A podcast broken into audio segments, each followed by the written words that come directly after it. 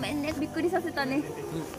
本当何かあったらすぐ言ってください。私たちと一緒に行ってもいいぐらいな状態だなって今見てて思ったので無理したらいけんですよ。あの本当に寒くて寝れないとかきつかったら来てくれたら。今から32年前。何もないところからともかくおにぎりと豚汁を持って路上で暮らす人たちを訪ねて回るというところから始まりました。家がない人には家が必要だまあせめて食事、まあ、命を守るそういう活動が必要だ、まあ、それで始めたんですがしかししばらく経って私たちはあることに気がつきました。アパートに入られた後訪ねてきます。もう野宿時代とは覚醒の間でお風呂にも入っておられて、まあ、右れにされているひげも剃っておられる台所を見るとお味噌汁なんか作っておられて、えー、このおじさんがあんなことするんだと、まあ、本当に感動したものです。でも帰り際ですねじゃあおじさんまた来ますねって言って声をかけた時に家の中でポツンと一人佇んでるその風景があの駅の通路で段ボールを引いてその上に座っておられたあの日の姿と何も変わらない。一体何が解決できて何が解決できてないのか。そのことを私たちは最初の段階で気づかされました。この人には何が必要か家が必要だ。家に入るためには保証人が必要だ。でもそれだけじゃダメなんですね。この人には何が必要かとともにこの人には誰が必要か。私たちは真剣に32年間そのことを求め続けてまいりました。私たちはハウスレス問題とホームレス問題は違う。すなわちハウスとホームは違うという考え方に基づいて活動してまいりました。ハウスは経済的な困窮です。しかしもう一方でこのホームが象徴するものそれは人との関係性の問題。この社会的孤立というこの問題がこの社会の中で大きな問題になって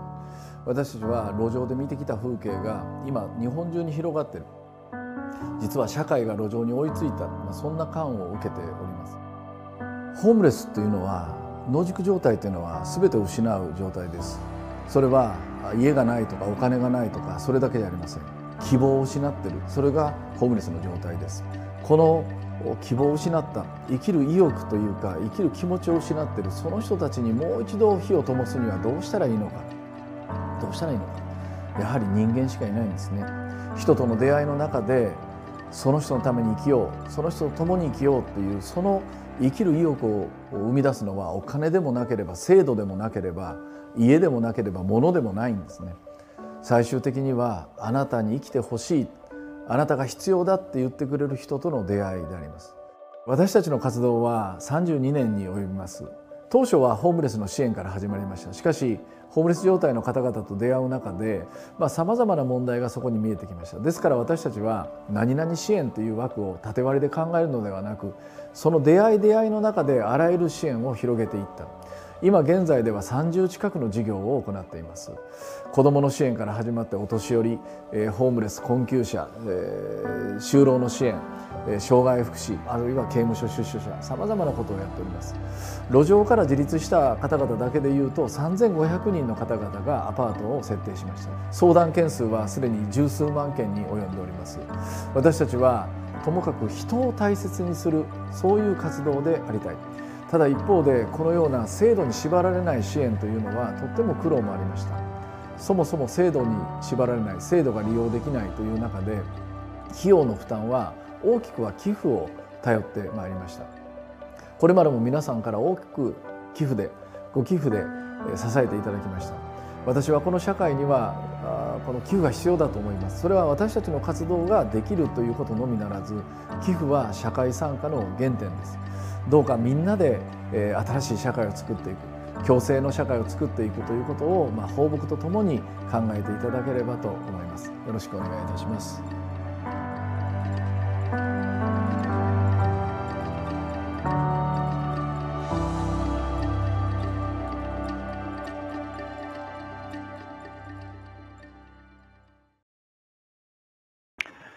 皆さんこんばんは。あ放牧の代表の奥田です、えー、ご無沙汰しております。放牧チャンネルが復活いたしました、えー、かつて、えー、もう2ヶ月半前になりますがあクラウドファンディングで皆さんに、えー、呼びかけて、3ヶ月間ですね、コロナの緊急支援のためのクラウドファンディング、その呼びかけのためにこの放牧チャンネルを始めました。様々素敵なゲストの方々をお招きして、えー、この時代をどう生きていくのか、まあ、そんなことをですね、なかなか、えー、答えのない問いの中で、まあ、しかし、えーまあ、もがくようにある意味ある時にはま励まし合うような、ま、そのような対談を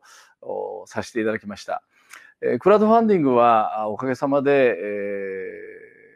目標をですねはるかに上回る金額がご寄付が集まりました。ちょっとクラウドファンディングの報告ページを見せてください。えー、3ヶ月で目標1億円ということで定めておりましたが、最終的には1億1579万8000円と。えー、私ね、正直途中で心が半分なりそうになった。これは無理無理じゃないかなっていうふうにえー、思った時も一瞬ですね、ありました。まあ、それでもですね、しかし大丈夫、絶対、えー、大丈夫だと思いながら、あまあ、やったところですね、最終的には目標を大きく上回る金額が集まりました。また、何よりもですね、1万人を超える方々、1万280人、85人ですかね、えー、の方々、1万人を超える方々が、このクラウドファンディングに参加してくださったことも私たちにとってはですね大きな励ましになりました。さてこのお預かりしたこのことを私たちはま、当然これは放牧だけの問題ではなくって今コロナの危機にさらされているなるべく多くの方々に皆さんの思い、ま、具体的なあ、まあ、支援のですねその仕組みをどう提供するかということで全国10の都市で、えー、かねてから活躍されている NPO 法人に、えー、この資金を託しまして今あ札幌仙台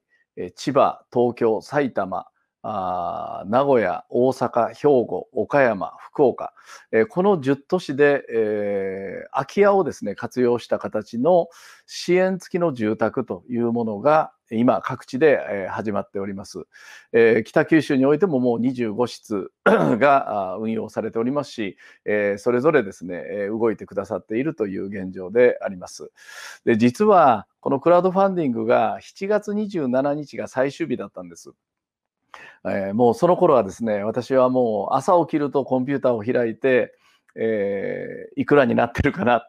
いくらになってるかな、もうこれが1日もう何十回もやってるんですね。多分あの、こう株とかされてる方、そうそういうのをずっと見てるのかなと思いながら、えー、やってました。で、いよいよラスト2日というところになった時に、えー、寄付者のお名前を見た時にですね水野慶也さんっていうお名前で、えー、ご寄付がされました、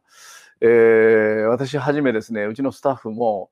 えー、水野さんってあの水野さんなのかっていう話になりまして、えー、どうも間違いないということで、えー、実はあのこのクラウドファンディングを助けていただいたあのがこの今日のゲストであります水野慶也さんであります、えー、どうぞ水野さんお入りください。よろしくお願いします。どうも。今日よろしくお願いします。いや、よろしくお願いします。いや、あの、冒頭の動画めちゃくちゃいいですね。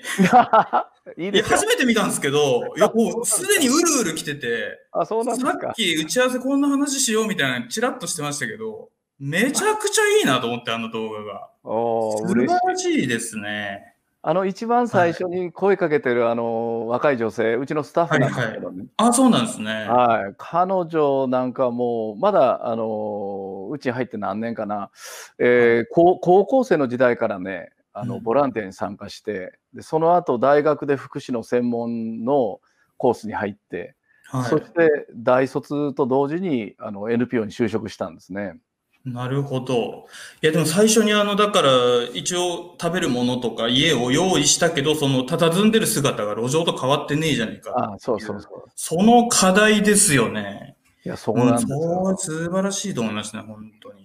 いや、全くそうなんですね。あのね、あの、路上ではね、畳の上で死にたいって、うん、まあなんかドラマのセリフみたいだけど、やっぱり事実なんですね、畳の上で死にたい。なるほど。でもね、アパート入って、まあこれで安心ですねって言うとですね、次大体おっしゃるのは、俺の最後は誰が見とってくれるか、うん、その畳っていうものの問題と誰がっていう人の問題が、うんまあ、セットなんだっていうことがね、まあ、今から30年前それこそ活動を始めた頃に最初分からなかったんでアパートに入られて再就職まで持っていったら一丁上がり、うえーんこれうんこれでおしまいと思ったんですけども実は問題は続いてたっていう、なるほど。うんいや、めちゃくちゃ感動しました。素晴らしいですね。あ ありがとうございます。いやー、はい。もうだちょっとテンションが変わっちゃいましたね。いやそこまで感動していただけると、じゃあもうあれずっと流しておきましょうかね。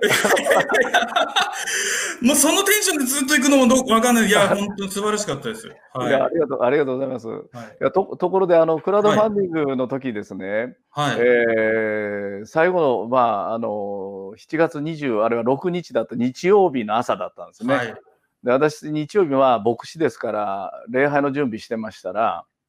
あのそのまあ寄付がこう、はい。はい。はい。ボンボンとですね あのはい。でそれでそれで、えーお名前をみ、あのー見せていただいたら水野さんのお名前があってですねはい。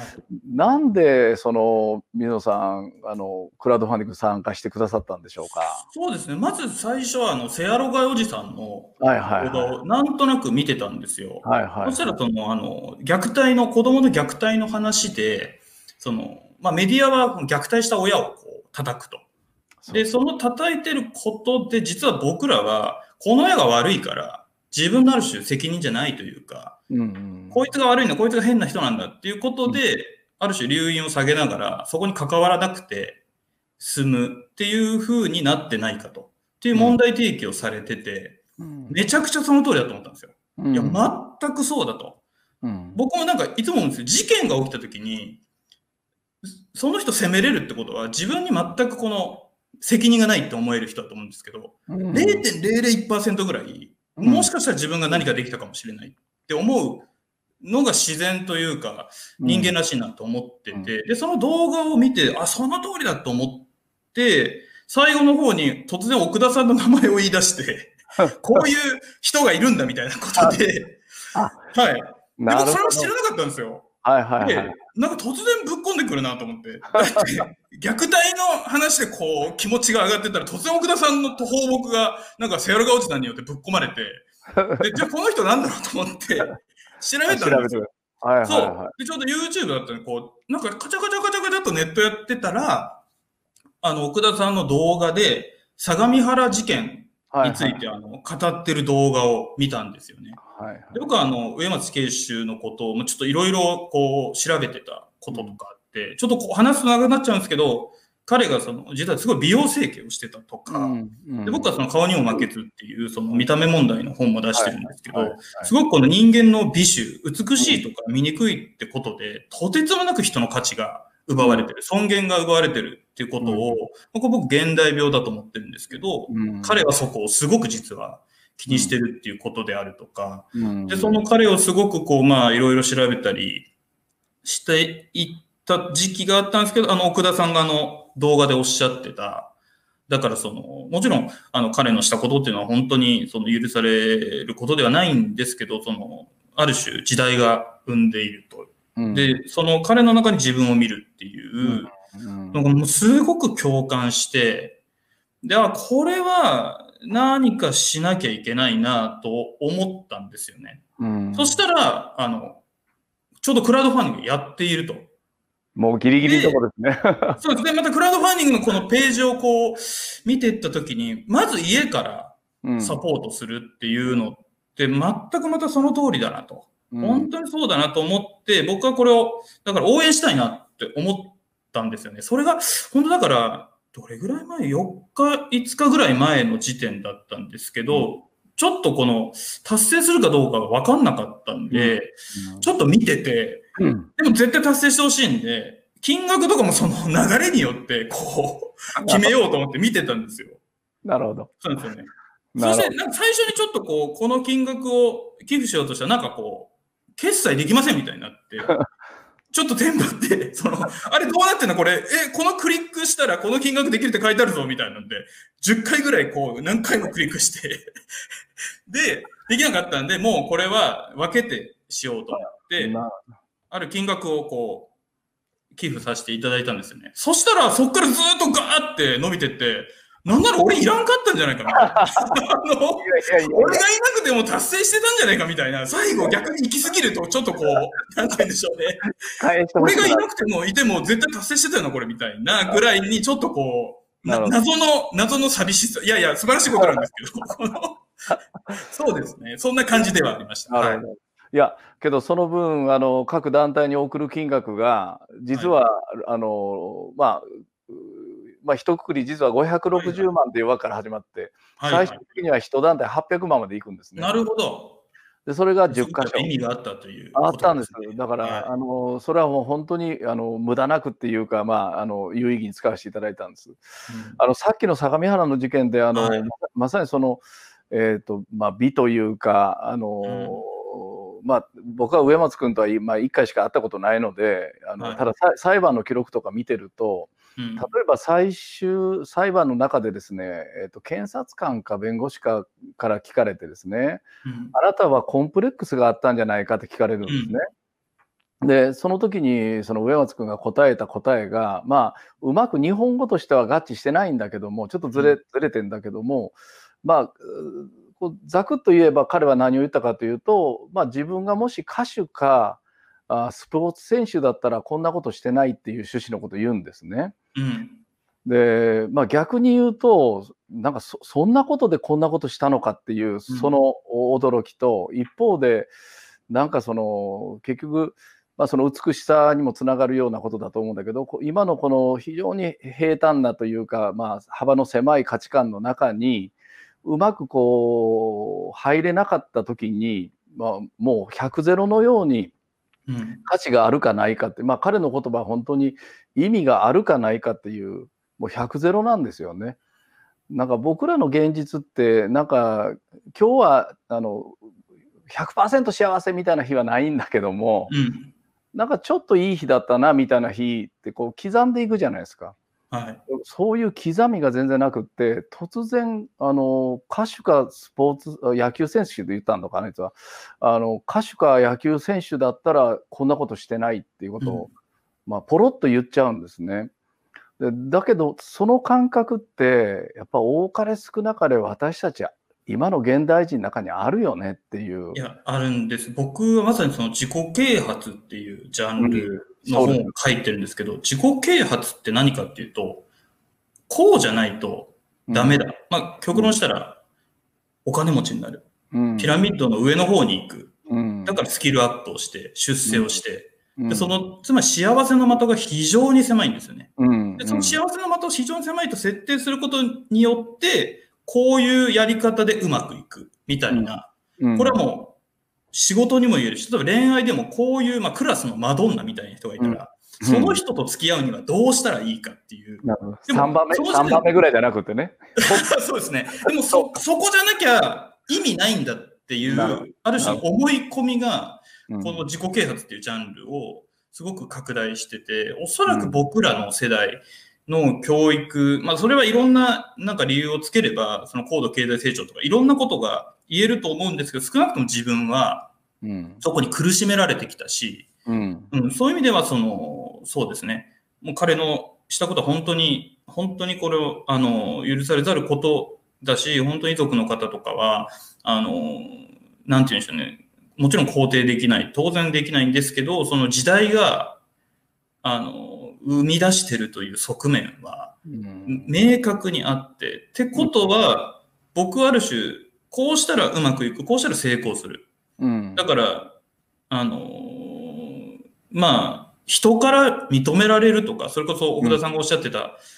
自分、あのー彼に聞いたときに、この役に立つ人間だったかって言ったときに、うん。役に立つ人間じゃなかったって。ある種、だから、うん。彼は貢献したかったし、うん。人から認められたかった、称賛されたかったんです、その場が、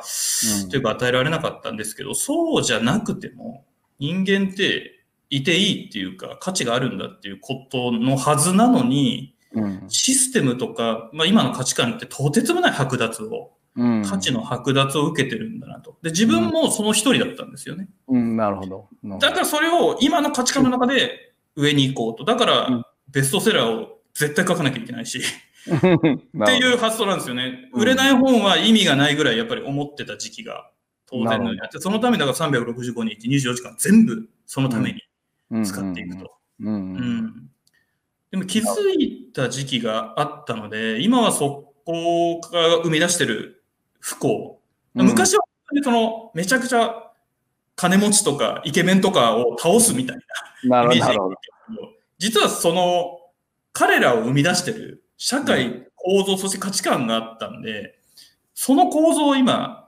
ちょっとでもこう変えていきたいっていう思いがあるんで、やっぱりこの寄付っていうのをしてるんですよね。なるほど、なるほど。うん、だからこそ、あれですね、あの私、後で聞いたんですけど、まあ、クラファン初めてだったんですね、クラウドファンディングやること自体が。で、後でそのこういうファンドレイズ、レイジングの世界の方々から言わせると、なんか困窮とか貧困のテーマでクラウドファンディングってあんまりお金集まらないんですよねって。うんうん、なんかもうもう少し、なんかこう、ある面、こうみんなの夢、共共通した夢の実現みたいなところは結構いく。例えば、まあ、まあ子供も様々なんですけども、うんあのやっぱりこう大人の困窮者とかホームレスとかっていうと、うんやっぱどうしても今の人たち自己責任でしょ？っていう話。うんうんでけど今回すごいたくさんの人たちがこれに、まあ。共感したんですよね。そして今やっぱり水野さんおっしゃったようにこういうテーマに寄付するっていうのが、まあ、ある意味こう今の価値観に対するこうアンチテーゼじゃないけど、まあ、対抗文化的なですね、うん意味はやっぱあると思うんですよね。だから直直接的に言うとかあの苦しんでる人を助けるっていう非常に目的がはっきりしてるけども、一方でなんかこの社会の価値観の幅をぐっとこう広げていくみたいな。そうですね。僕は本当に、あの、もちろん、なんて言うんでしょうね、こう、苦しんでる人を助けたい。思い、もちろんありますけど、本当それ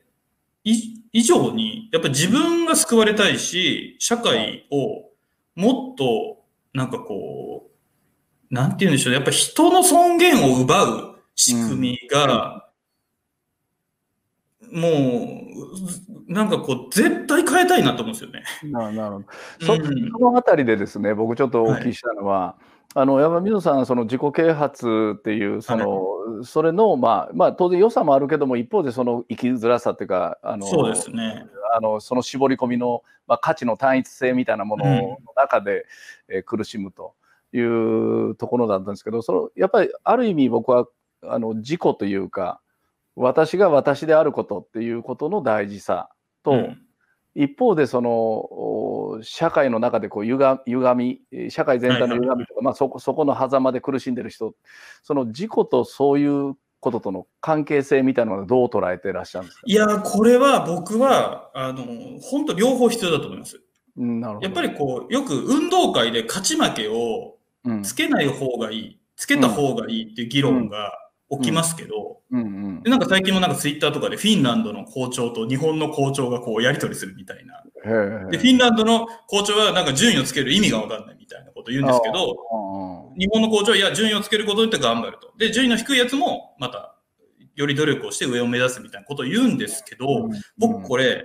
人間のい自分を、まあ、自己保存をする上で、やっぱり勝つとか、うん。努力するっていう、まあ、成長うんって必要だし、うん。一方でそれが行き過ぎることによって、その、まあ、なんて言うんでしょうね、人に優越する欲望だけがなど。んどん爆発してしまう。そうですね。だから今の時代はまさにその歪みがかなり生じてて、うん。なんて言ったらいいんでしょう。僕いつもその、本当例えば、あの、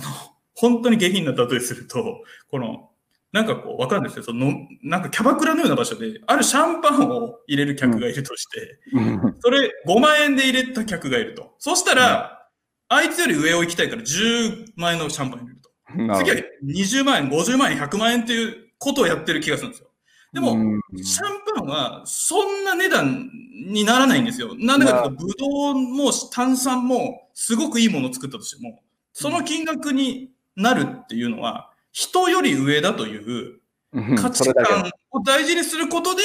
うんそうなって。でもそれをどんどんどんどんやっちゃうと、結局、その、なんていうんでしょう、ピラミッドがより、こう、いびつなピラミッドの中に自分を放り込んでいくことになるんで、うんうんうんずっとある種惨めなままなんですよね。なるほど、なるほ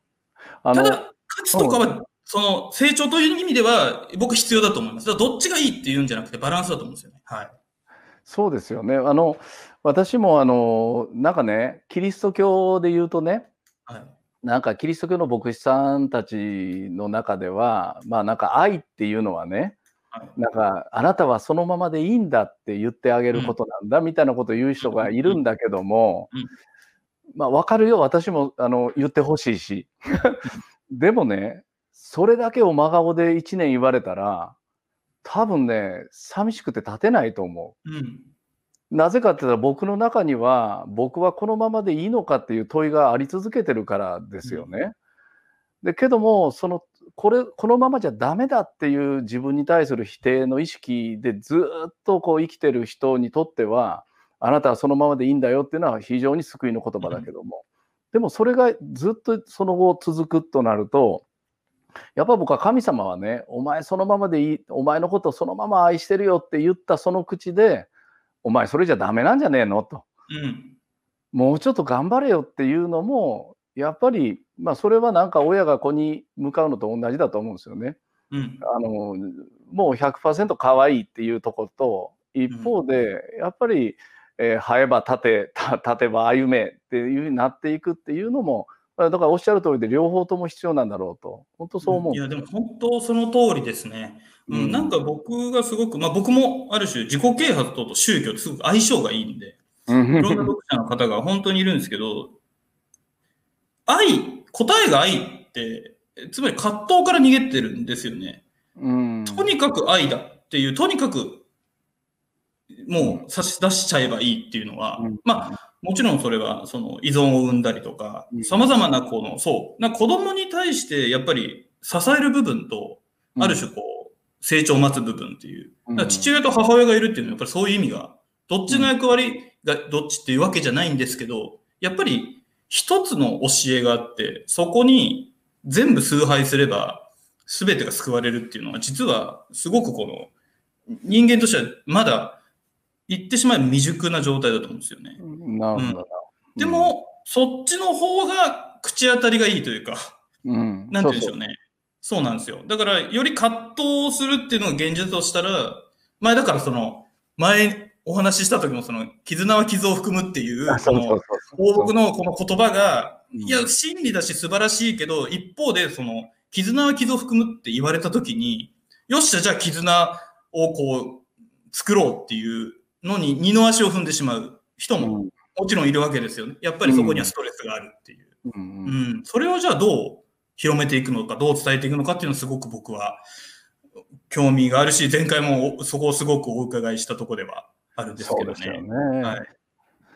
まあだから、うまあ、その辺の傷の問題で言うと、うんあの例えば今の社会は傷とかリスクに関してはうん自己責任とか身内の責任ということで非常に限定的に傷を考えるわけですよね。そうですよね。けど放牧がやってきたのはやっぱ傷をどう社会化するかっていうテーマ。まあ、うんなるべく多くの人を引っ張り込んで あのちょっとずつぶあの分担してもらうみたいな。だからやっぱこう、まあ、国ぜ国自体の存在意義は富が富の再分配ですよね。まあ、僕は、まあ、国は国防とかいろんな教育とかいろんな面もあるけども一番大事なのはやはり社会保障のベースでそれは富をどう再再分配するか、まあ、それは税金という形でもいいし寄付という形でもいいしなんだけど一方でやっぱ傷も再分配していくうん。それをどうあのうまくコーディネートするか。でえーまあこれ変な言い方なんですけどもやっぱ傷も結構まあ見ようによっては楽しくなるわけで、うんあのうん、だからそのあたりのこう例えばものすごくこういい映画見たなっていう時感動するんだけどそれは一方で悲しんでたりとかその感動の中身っていうのはその映画見てものすごく身につまされてあのうん辛い思いになったりけどそれは感動なんですよね。うん。その辛さが感動になるとか悲しみがあいい映画見たなっていうふうになるっていうそのキワキワっていうのは何なのか。社会っていうのはやっぱそこに挑戦しなければいつまでたっても自己責任でしょ。その傷を負うのは家族でしょけども、うん家族が成立しないっていうか家族がやっぱ脆弱になった現代においてまあそういう身内の責任や自己責任で傷をとどめてしまうっていうのはあのそもそも不可能だしね、私、もったいないと思うんですよ。やっぱそ,、れが、その葛藤みたいなものが実は成長させていくわけだから、うんうんうんぱそこのところを全部その関わらないってことをすることによって、なんかこう、チャンスを逃してるような気さえするんですよね。いや、そうですよね。でも、あの、奥田さんの著書の中にあった、あの、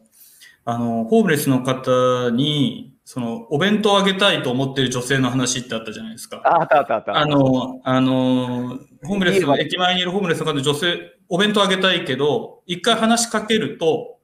なんかこう、逆にこう、なんか仲良くなっちゃって家までついてこられるんじゃないかって不安があるみたいな。そうそうそうそう。そういや、でもあそれ、ぼあの、僕、本当にこのコロナ禍の第2波がちょうど来た時に、うんたまたまランチを食べに行ったんですよ。はいは家の、あの、事務所の近くで、い入ったことない店に行ったんですよねい。。うんそしたら、誰もいなくて、で、そこでこう、まあ、ご飯一人食べてたんですけど、あ、今コロナの第2波が来てるから、あ、この店苦しくなるだろうなと。うん、で、なんかポケットにちょっと5000円があったんですよね。うんうんだからもうこれ、コロナで大変だろうと思うし、美味しいんで、実際美味しかったんで、うんもうこれはもう応援しますんで、みたいな。うん。でもちょっとすごくためらうわけですよ。なんか変なやつに思われるんだと。頭おかしいと思われるんじゃないかっていうのすごい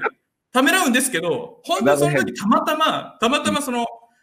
店にかかってた音楽で、なんかウルフルズの曲で、うんあーいさなくちゃっていう歌が本当にかかってきたんですよ。これは神だと。これは神が、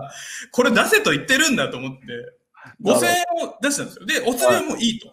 もう本当美味しかったし、いろいろ今コロナもあるしみたいな感じで、5000円を出して、僕はもういいことしたな、みたいな、ちょっとなんか自分に泣くっていうか感動して、あ、俺すげえいいことしたなって帰ってきたんですよ、事務所に。はいそしたら、あれ？次あの店行った時、俺お釣りどうするんだろうと思ったんですよ。なるほどね。これ、お釣りをもらったら、あれ今回ないのかって思われるかもしれないし、うんでも、ずっとお釣りあげるのも変だし、うんもうすごい悩んで、もう、あ、でも、その時はその、奥田さんの本読んだんで、あ、これじゃんと思って、で、僕が取った作戦としては、あの、後輩を連れて二人で行くっていう。なるほど、なるほど。二人で行って普通におかお釣りをもらって、うん前回のそのお釣りを出したのを一回もうリセットして、なるほど。そして今普通に通ってるっていう状況ですけど。いや、まさにそそうじゃないですかね。だから、最初は、やっぱり最初出会った人が、ちょっと大きめの傷を受けちゃうんだけども、はい正直、もう私なんかも本当そうなんですけども、これ一生続かんよなと思うんでうすよ。ん。時々やっぱり事故みたいな出会い方する人がいてね、もうとっても大変するわけですよ。はい でで正直、なんか先週出会ったあのおじさん、こ大変だったなと思って、次の角曲がったらもう一人いたらどうしようかと思うわけですよね。でそ そうですよ。ね。ねその時に NPO を作るわけですよね。はいはいはい。一人じゃ持たんから、はい。それでさっきのあの最初のあの VTR に出てきたあの花岡誠さんっていうんだけど、まあ、ああいう若い人たちが立ち上がっていって、まあ、だから NPO って何やってるかって言ったらやっぱあのその傷を分担していってるわけです。だからはいはい一人が一人が5,000円出すのもいいけどもそれは続かないからうんじゃあ500円の客を10人連れて行こうかっていうのがやっぱ傷の分配なんだろうと。なるほど。でただこ今でも話してて、僕、岡田さんにすごくお伺いしたいのが、はいまさにこの大変である傷を負うわけですよね。はいはいはいある種だから奥田さんの中の幸せ感って、世の中の人の幸せってこうなったらもう傷のない世界、ある種ユートピアを目指すんですけど、結局もう傷は死ぬまで負うって多分覚悟されてると思うんですよね。だって結局絆は傷を含むんだったら必ず 傷を受けるわけなんで。で、その世界観の中で、ただこの NPO 活動の中で奥田さんが幸せを感じる瞬間ってどういう瞬間ですか？あ一番の幸せは。はい。一番の幸せ、あのね、別に自虐的なあー趣味があるわけではなく、なんか、あの、あ傷ついて、あの、えわかります。傷つくイコール快楽ではないっていうのは、はい僕も、いや、もう、はい、わかりますよ。でも、絆は傷を含むっていう言葉は、基本的には双方向性を持ってるわけでしょ。はいはいはい。つまり、うん。い今の社会の議論が歪んでるのは、うん、絆は傷を含むって言ったときに、自分が傷つく側でしか解釈しない。はいはいはい。自分の傷を誰かが負ってくれるっていうふうには解釈しないわけですよね。うんうんだけど絆は傷を含むっていう言葉はやっぱこれは両方向あって、えーまさにインタラクティブなもんなんだから僕の傷を誰かが僕の代わりに負ってくれるっていうことは一方であってそしてその人と出会ったことによって僕が傷を負うっていうこれ双方向なんですよね。だけど一方であのこれは変な話なんですけどもそういう、えー相互性みたいなものはあの私はねあの平等ではないってずっと言ってるんですね。あのーその水野さんも多分同じタイプなんだろうなと思うんですけども、あのどっちか言ったら引き受ける方が得意な人もいるわけですよねうんうん世の中には。うん。でどっちかというと与える方が得意な人もいるわけですよね。き誰か傷つけるのが得意な人もいる。だから、あのーこう双方向、まあ、相互的な、いまあ、僕はあえて、あのー健全な依存って言い方もするんですけどもお互いが依存を持ってる。それは双方向性もしくは相互性がある。けどその相互性は必ずしも平等でなくてもいい。つまりこれはまさに資本の論理だと思いますけどもあのえー50助けたから50くれよっていうこれがもものの、まあ、売買のあの、まあ、契約みたいなもんでけどその傷つく傷つけられるっていう話は必ずしも平等じゃなくってうんあのどちらかというと例えばあの人のために一生懸命やってる方が得意な人もいるわけですよね。はいはいはい。でやってる行為のその瞬間にもうすでに幸せをこう感じる。その瞬間が一番あだから。いや逆に言うと何が何をもって幸せというかっていうとうんあのー何なんでしょうねそれは多分僕は快楽なんじゃなくってうんあのまさにさっきの事故の問題に戻るんですけど私がはい私であることなんじゃないんですかね幸せっていうのは。うんなるほど。だからどちらかというと僕はね多分タイプとしてはまあ何がそうさせたか分かんないけども、まあ、親に感謝すべきなんだと思うけどもあるいはイエス様と出会ったのかもしれないけど僕どっちかやったら人のためにわーっと動いてる方が多分得意なんですよね。僕は僕であることなんですよね。であんまりあんまり人からそのたくさん助けてもらわなくてもまあなんとか成り立ってるけどうん世の中には逆の人もいる。いいろんな人から助けてもらってありがたいなと思いながら例えば私の場合人を例えば7割助けて人から3割助けてもらうとある人は逆で人から7割助けてもらって人を3割助けるってうんいう。でそれはな何をもってじゃああのそこに意味があるかって言ったらそれは私が私であることなんじゃないかうんなるほど。私が私であれるっていうことがあのやっぱり幸せというかあの、うん私ねあの実は3 4年前ですかね3年前ですかあの、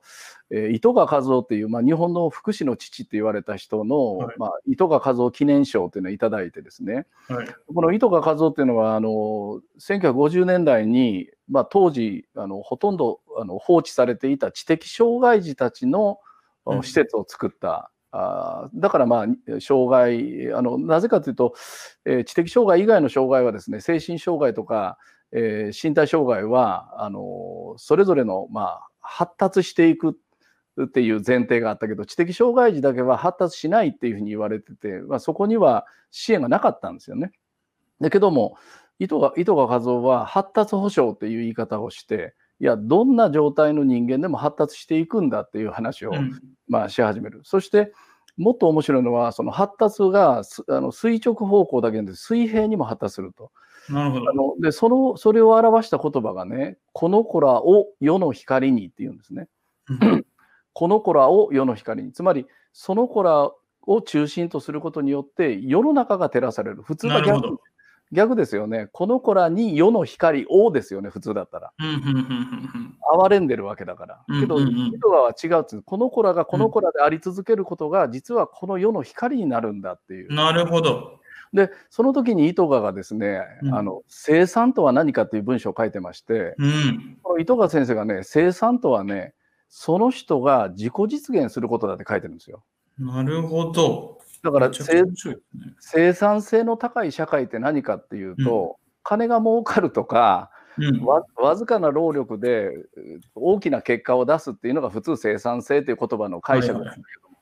あ糸川が言うのは自己実現こそ生産だと自己実現こそが創造だって書いてるんですよ。なるほど。でだから、まあ、生産と幸福が一緒かどうか分かんないけども私は多分私が私であることただから水野さんの本読んでてもなんかやっぱり自分っていうものをとっても大事にしていくっていうのが基本にあってでもそそこそれがやっぱりこう私は自分が自分であり続けたいっていうふうにどっかでやっぱ思ってるんだとなるほど。うん。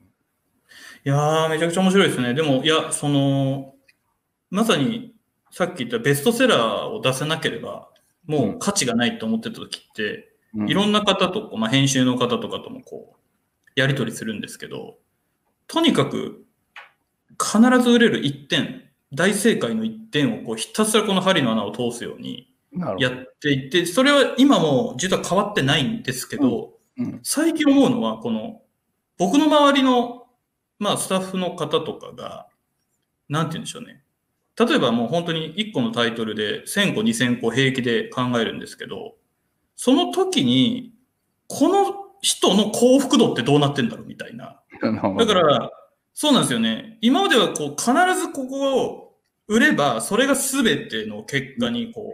うんう、なんか、結果で反映されるから、それが幸福だとなるほど。思ってたんですけど、その人にとってどうなってるかって、うんうん実は意外と会社とかって気にしてないんですよね。うんただ会社の社員のこの仕事ってその人の幸福度がめちゃくちゃ上がってるんだったら、それはもう目には見えない。もう、しかもその人ですらこう、なんていうんでしょう、言葉にした時点で本当なのか嘘なのか分かんないんですけど、でもここを完全に見落としてたなと。で今のこの生産性は自己実現っていうのはむしろそこをズバッと言った言葉だなと思ったんですよね。なるほど、なるほど。うん。僕、ちょっと水野さんに、あの、そうそう、今回お聞きしたかったことで、はいあの、まあ、夢を叶える像じゃないですか。あはれ、まあめちゃくちゃ面白かったし、あのい。ありがとうございます。また私、もともと関西人なんで、はいはいはい。ああの表現ハマるんですよね。はいはいはい。すごいハマる。で、その夢っていうことと、ね。はい。ゆ夢っていうことと、自己実現っていうことと、幸福っていう、これがどう関係していくか。いや、これはだから、そう、まさにおっしゃる通りで、夢って、あの、今、自分が持っていない何かであるってことだと思うんですよね。未来だし、ただその、持っていない何かっていうもの、イコール幸福とか、うん。イコールこの、今、今の時代夢、まあ今はちょっと変わりかけてますけど、あの、昔まあ夢って言ったら、まあお金持ちになるとか、出世するとか、うん。なんかそういうこの、さっき言ったすごくちっちゃな、その、的を狙うっていうことだと思ってるんですけど、それって結局、さっき言った人に優越するとか、人から認められるっていう価値観の中でうんの夢じゃないですか。うん、うん、そうそう。でもそれは夢の、だからその市民権が一気にそこ奪われてるんですけど、例えば目の前の苦しんでる人を助かってほしいなって、それも別に夢だし、うんうんだから本当は夢っていうのはほすごく幅広く、うんうん。なんて言うんでしょうね。あの、いろんな意味合いというか、いろんな、今持っていない何かうん。なんですけど、時代がそれをすごく細かくうん。否定していってるっていう、まず印象ですよね。なるほど。で、特にそのよ、僕、まあ、だから、売れたその、まあ、実用書、ビジネス書、ほぼ海外のものとか、まあ、ほぼほぼ読んでるんですけど、特にこの、今は本当に変わりつつあるんですけど、10年前とかは、幸福と成功と達成っていうのはもう一直線並んでるんですよね。もう、同義語として扱われてて、今からすると全然ちゃうじゃんって思うんですけど、うん、当時はそれが当たり前だったんですよね。うん。あそこそこ、その辺の話をね、あのもう少しぜひ教えてください。あの私はあの自己実現という言葉一つとっても、はいじゃあ自己実現とそのエゴ、まあ、あるいはもうその他者を抑圧してでも自分が生きていくっていう、そういうやり方と何が違うのかっていう、どこで線引きができるのかっていうのを、まさに今日、うんあの後半ではきお聞きしたかったとこなんですね。まさにさいやさほんその3つが横並びで一直線だったと。けど今違ってるんじゃないかっていう。違ってきてますよね。本当にその、違ってきててるし、まあでも、これは本当に今、すごく、うん、なんかこう、時代の中でも複雑というか不思議というか、いや、僕とかは、あの、具体的に言うとそのコロナで、うん。例えば、任天堂のああ集ま、集まりがめちゃくちゃ売れて、任天堂すげえってなったんですよ。うん。その、6月、7月、その巣ごもり消費みたいな。うん、なるほど。で、もうネットとか任天堂すごい、任天堂すごいってなってるんですけど、いや、本当に何もすごくないと思ったんですよ。だって、それ、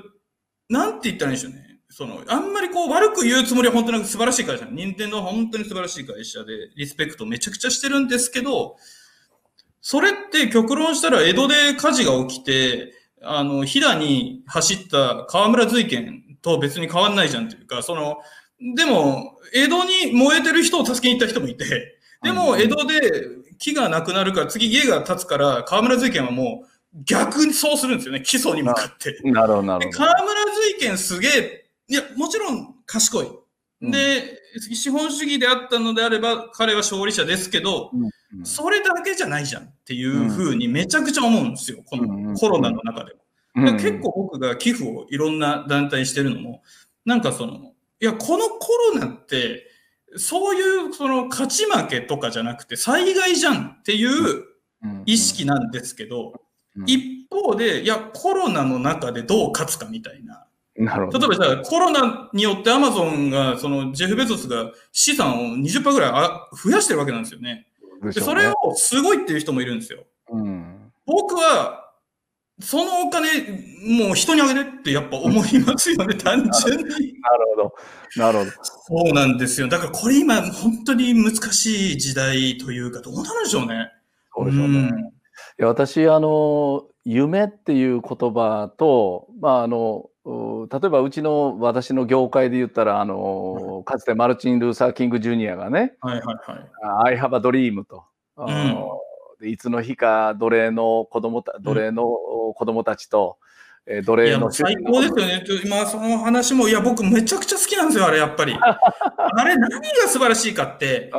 黒人が白人を打ち倒すって言ってないんですよね。うんこもう白人の息子と黒人の息子、かつて奴隷であった。ねえその黒人の息子と白人の息子があのジョージアの赤土の上で食事をするのがアイハバードリームだって言ってるんですよね。そうそうそうそう素晴らしいですよ。そう、うん兄弟兄弟愛というテーブルを共にする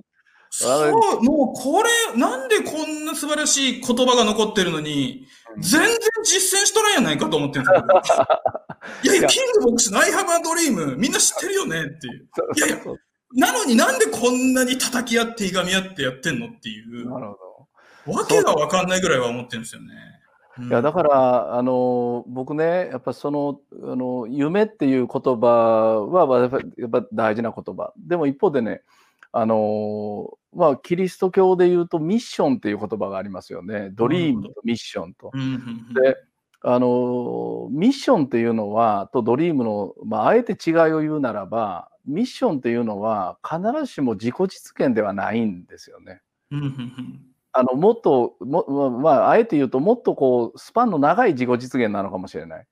この、短視眼的な今自分がやりたいかやりたくないかっていううことではなくって、うん聖書に出てくる人たちってねやっぱり何人かがねもう堪忍してください行きたくありませんっていうね。でイエスがね最後にね十字架にかかる直前にねゲッセマネっていうところで弟子の前でもう本当に血の汗を流しながら祈ったっていうんですよ。でまた弟子たちはねその間ね居眠りしてたってもうとんでもなういやつらなんだけど、でその時にねイエスがね、えー父よと、まあ、神様どうかこの杯を私から取り除けてくれって言うんですね。うんつまり自分の運命を逃してくれと十字架にかかって。でしかしね最後にもう一言こう言うんですよ。しかし、私の思いではなく御心、まあ、神の計画のままありますようにってもう一個付け加え私はねその夢のステージとミッション使命ですよねステージっていうのはやっぱ2つあってこれがいつもせめぎ合ってる。なるほど。夢っていうのはやっぱ自己基本は自己実現だから、うんこのこの杯取ってくれっていう正直な気持ち。うんけど一方でミッションっていうものを持ってる人はあのいやこれは我が思いではなくしかし御心のままに、まあ、神の計画のままにしてくださいってもう一言。でこの辺りがなんかそのエゴイズムと夢あるいはあそういうこう人を押しのけてでもあの自己実現していく世界の自己実現とミッションをベースとした自己実現の世界っていうのの、まあ、違いなんじゃないか。だから NPO 法人はあのミッション団体だからなるほど。はい。ちなみにそのミッションっていうのは、そのキリスト教の中ではどういうふうに与えられるものなのか、どういう位置づけなんですか？うん。まあ、キリスト教的なそのレトリックで言うと与え与えられるっていうふうに言うんですけども、まあ、そんなのは与えられてるのか思い込んでるのか分かりませんけども、でも、僕はやっぱミッションと、まあ、単純なですよ、あの深い意味での夢じゃなくて、単純な意味での夢での違いは、やっぱどっかであの自己否定が加わってる、ミッションの中には。やっぱりそこは行きたくない、そっちにはやりたくない、だから傷も受けたくない。傷傷受けた傷が受けたくないからそんなやつとは出会いたくないと。だからもう道の向こう側通っていきたいわけですよ本当は。でもあの時にはなんか神様がね「いやあんなこと言うてもさ」って「あの人倒れてるやん」と「だから君いかんとしゃあないんちゃうか」と。って言われるようなものがまあなるほどミッション。なるほど。でただあの全部がミッションになって全部が自己否定的になって全部が犠牲的になるとこれもっと危ないと思うんですよね。自分がなくなっちゃうから。うん、だからやっぱり聖書の登場人物でイエスでさえねなんかこんなの嫌だって叫んでる姿はすごく大事。うん、なるほど。その人がその人であることなんだと思うんですよ。なんかそこをね、神様から言われたらもう私の命なんか捧げていきますみたいなのはね美しいかもしれないけど気持ちが悪い正直、嫌だなっていう。いや僕もでも本当におっしゃる通りですね。だから夢を叶えると書いた時も、うん、その、まあ、夢を叶えると1ではガネーシャがまあその最後にうんうんうん、いや、別に夢叶えなくていいよって言い出すんですよね。でこれ自己啓発書としてはもう絶対やっちゃいけないんですよ。いやいや、もうはしご外しもいいとこなんですよね。こんだけなるためのいろいろ何百ページでやってきたのに、最後に、いや、お前、別に叶えなくていいよみたいな。なんか別にもう遊んでては、遊んどきゃいいしな、まあなんなら、俺とゲームしたことの方が歴史的には大事件だからみたいな。言うんですけど、なんか言いそうだし、言ってもらいたいというか、だからやっぱり僕はどっかで、もしその神様がいるんだとしたら、みんなが描く神様って、願った、叶えてくれるみたいなことなんですけど、むしろこう葛藤に人をこう追いやっていくというか、常にこう葛藤させていくっていう、そっちがすごく自分としてはしっくりくるんですよね。うん。なんかその、うん。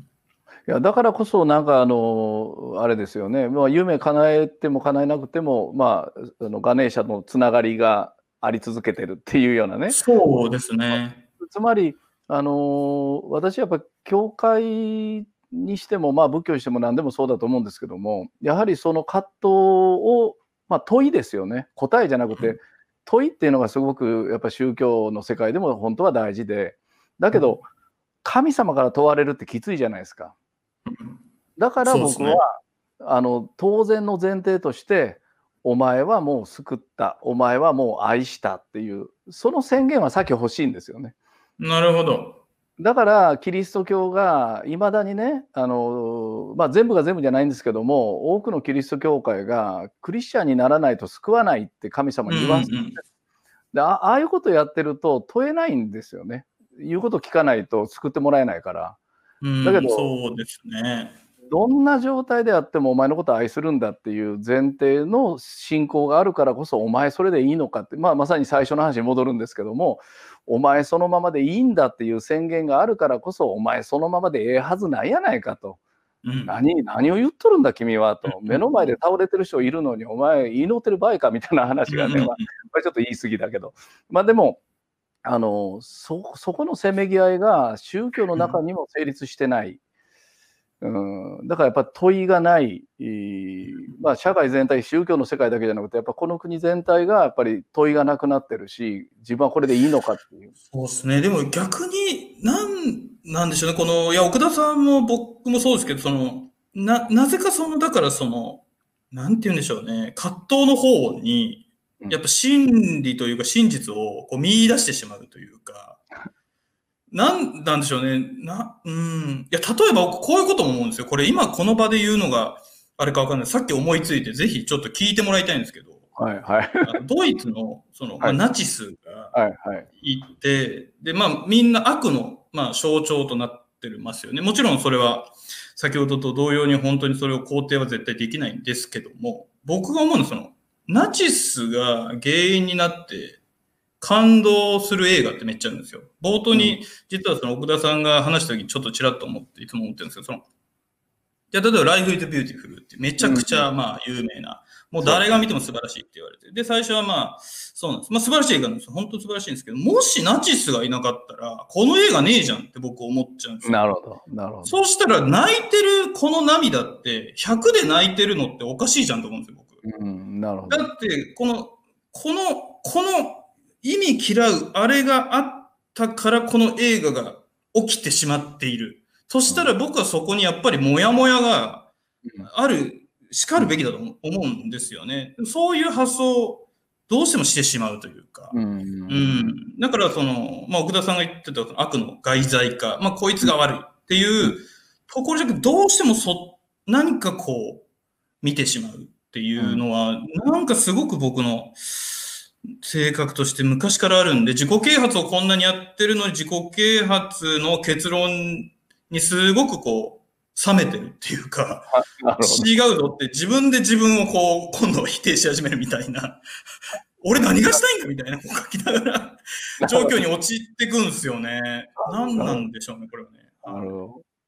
いやーあのすいません、もう尽きない話でずっと、はいあの あれ、もっともっとお話聞きたいんですが、あのその自己啓発が全然実は分かりにくいというか、こう葛藤の中でもがいてるっていうのも非常に面白いお話だと思うんですね。あのそのナチスの話なんかもそうですよね。まあ、かかといって当然ナチスを肯定するわけではないし、一方で、Life is Beautiful 見ながらあ感動してる自分はいるっていう、うん。確かにそうですよね。まあ、相模原の事件も、まさにあれによって、あの私なんかも、やっぱりなんかこの社会の土台がおかしくなってるよねっていうのを気づかされてるっていう、あもしなかったらそこまで立ち止まってないかもしれないっていうのはありますよね。ですから、まあ、なかなか、あのでもやっぱりこの揺れみたいなものがうん自分なんでしょうね。なるほど。そうですね。ここの揺れから目を背けたら自分じゃなくなるっていうのは、おっしゃる通りですね。うん。嘘をつくことになってしまうなって思いますよね。うんでどっちかに決め込んだ方がまあ思考停止に近いから楽は楽ですよね。うん。うん、でもこっちでもありあっちでもあるっていうしかもその間が数限りなく刻まれてるっていうそういう人間ってやっぱりだからまあ極悪人もいなければ全く天使のような人もいないうん。だからやっぱりどっかで植松君の中に自分を見るしうんですよね。あのすいません本当に、はい、そうですよね。もう時間がああっとあっという間に あっという間ですね。もう、なんか最初は、その、どうやって本を書いたみたいな話から始めましょうみたいなオープニングに行かずにもう今になってますからね。こいつ何やねんで終わってるかもしれない。まあもう、いやー、しょうがないですよ、これは。やっぱり冒頭の映像が素晴らしすぎたんで、そこに触れないわけにはいきませんし、気づいたら1時間経ってましたね。すいません。はいい、や、そうなんですよ。本当はあの皆さん、これ、あの打ち合わせでは、あの水野さんがなぜ作家になられたかとか、今までの作品、どんなふうにこう書いてこられたとかっていう、まあ、ある意味、自己紹介的な入り口からって言ってたんですけど、全然もう入った途端に本論で ありまして、実はね、本当にすい申し訳なかったですね、本当にいやいや、とんでもないですよ。あのよかったと思います。あの先日、東京で実はあの初めてお会いした時も、もうお会いするなり2時間、しゃべり、お互いしゃべりそうですね。こんな感じでしたね。でも、確かにあの時も何かこう、次から次へとトピックが出てきてしまって、僕、でもこれ聞いてた人意外と、だから、あれ今何について話してるのって意外とわからず、なんか、勝手な文脈の中でやり取りしてた危険性もちょっとあるなと思って、すごくそこはもう申し訳ないというか、何回も、まあ、見てもらって、なんかわかんないですけど、そうですね。でもこんな感じでしたよね、本当に。はい、本当こんな感じでしたね。すいません。じゃあ、あの、最後に、あの、今日見てくださる皆さんに、水野さんの方から、ぜひ何かメッセージをよろしくお願いいたします。そうですね。でも本当に、いや、あの、見ていただいてありがとうございました。あのー今回クラウドファンディングで僕、放牧さんのことを知ったんですけど、いや、あのーすごくやっぱり僕はこういう社会活動ってまさに長く、なんか僕の中の社会活動、まさにそう、社会活動大変だけど面白いっていうお題をいただいてたんで、いろいろ考えたんですけど、経済活動って、さっき奥田さんもおっしゃったんですけど、何かをしたらすぐ帰ってくる。1出したら1帰ってくる。でもなんか社会活動ってこう、生態系みたいなもので、例えばここにいる雲を殺したことによって何が起きるかなんて、本当は、実は誰もまだ解明してないっていうか、なんとなく虫食ってくれるから息中だけど、何が起きてるかが本当に複雑になってる中で、やっぱりこの、いや、すあの、奥田さんとか放牧のやれてる活動は本当素晴らしいんで、長くなんか支援していくとか応援してもらいたいですよね。何か。うん。それはもう自分にも、なんか、クラウドファンディングでテンション上がって、うわーってなってる自分じゃなく、10年後も20年後もなんかこうやってお話ししてたいですし、見ていただいてる方もまたこう10年後、20年後、こう、あの時は社会こうだったけど、こうなったね、みたいな。そうですコロナの時ああだったけど、こうなったよねっていう話をまたちょっとしたいですね、ぜひね。長い期間かけて話し合いたいなと思います。はい。ぜひこれからも長く本当にお付き合いいただければと思いますので、あの、また、はい、よろしくお願いします。まだいずれ東京でお会いしたいと思います。はい、ぜひお願いします。はい、ありがとうございました。どうもありがとうございました。ありがとうございました。さて皆さんどうだったでしょうかあのすいません私自身がなんかえらく楽しんであのあっという間に、えー終わってしまいましたけどもえっ、とまずはあの放牧のすいませんホームページをあのちょっとご覧ください。えーインターネットでですねあの検索で、えー NPO 法人放牧ひらがなでも漢字でも結構です。えー私たちは一人にしないという支援を、まあ、心がけて30今2年目の活動に入っております。えー抱樸ではですね、えー今大きなプロジェクトをさらに起こそうとしています。それが希望のまちというプロジェクトであります。これもそうですね。えーあの抱樸のノートですね、ノートの抱樸のページに希望のまちというプロジェクトについての説明があります。えー実は北九州にはあ皆さんもご存知かもしれませんが工藤会というですね非常に大きな、えー暴力団組織がありました。でこれはあ特定危険指定暴力団というあの指定暴力団のさらに、まあ、特定危険っていうのがついている、まあ、あの大変なあの人たちが、まあ、今もあのいます。で6年前から福岡県警や北九州市が中心となって、えー暴力追放の運動に立ち上がりました。多くの市民も、えーそのことを掲げてですね、先頭に立って、えー暴力追放を進めてきました。ついに、えー今年のおお正月明けですね、えーそのお本部事務所が解体されまして、更地となりました。でしかしあの実は工藤会はまだあの勢力が500人ぐらい、えー存在しておりまして、えー解散したわけではありません。でその跡地の利用についてはですね、えーどうするかということが、まあ、非常に大きな問題になりました。え私も実はあの各地で講演会、まあ、コロナになってからはさっぱりなくなりましたが、あ講演会に行くとですね北九州市から参りましたとご挨拶するとああ怖い町でしょっていうふうに言われることが多かったです。私ももう32年、えーこの町に住んでおりますので自分の町が怖い町って言われるのは非常に苦しい、えー辛い思いをしてまいりました。今回、えー放牧ではですねこの土地をまあ、購入しようということをしました実はあのクラウドファンディングが始まった同じその日、えーこの希望の町、えー予定地つまり、えー工藤会の跡地をですね、え購入いたしました。購入したと言ってもですね全額を、えー九州労働金庫さんからの借入金で、えー購入するということになりました。えー NPO の理事からはですねあの自分ところの借金を作ったその日に、えー、コロナ対策で、えー、全国の組織、全国の団体さんに送る1億円の、えー、クラウドファンディングを始めるっていうのは大丈夫なのかっていう心配の声も上がりましたが、私はですね、あの、放牧は、自分たちのことだけを考える団体になってはいけないと当然思っておりますし、まあ、コロナのですね影響が今後本当にひどいことになるんじゃないかという恐れがですね非常に大きかったです。ですので、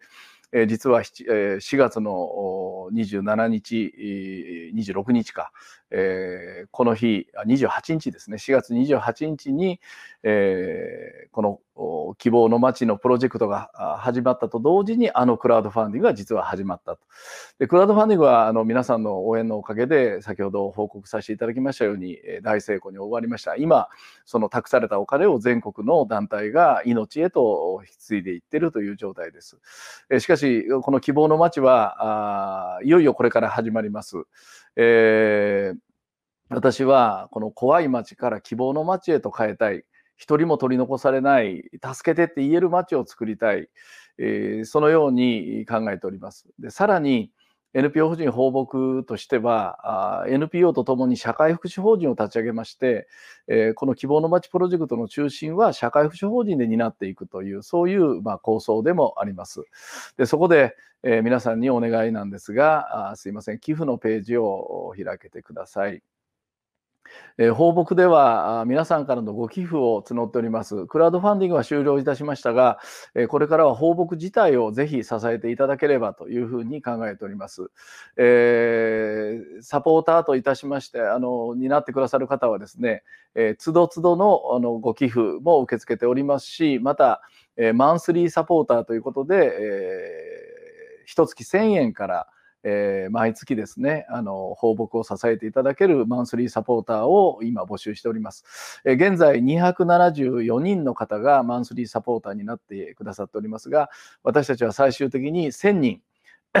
今、1000分の274人です。えー、放牧サポーターを希望の町ができるまでに1000人にしたいというふうに願っております。えー、土地代とさらに建築費用と合わせますと3年間で3億円の寄付を目指して今新たに一歩踏み出そうというふうに考えております。えー、ぜひ皆さんあのこの土地はですね社会福祉法人の基本あの基本財産になりますのでまず2年以内に土地を手に入れないと、これも名義は放牧の名義になってるんですが、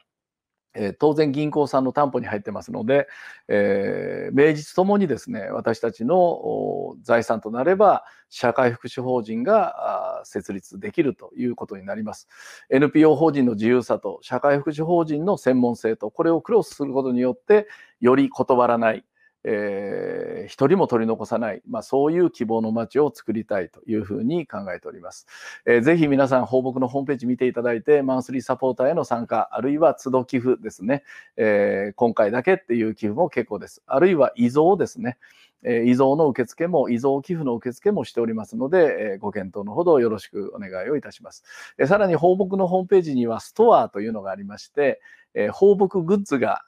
買えます。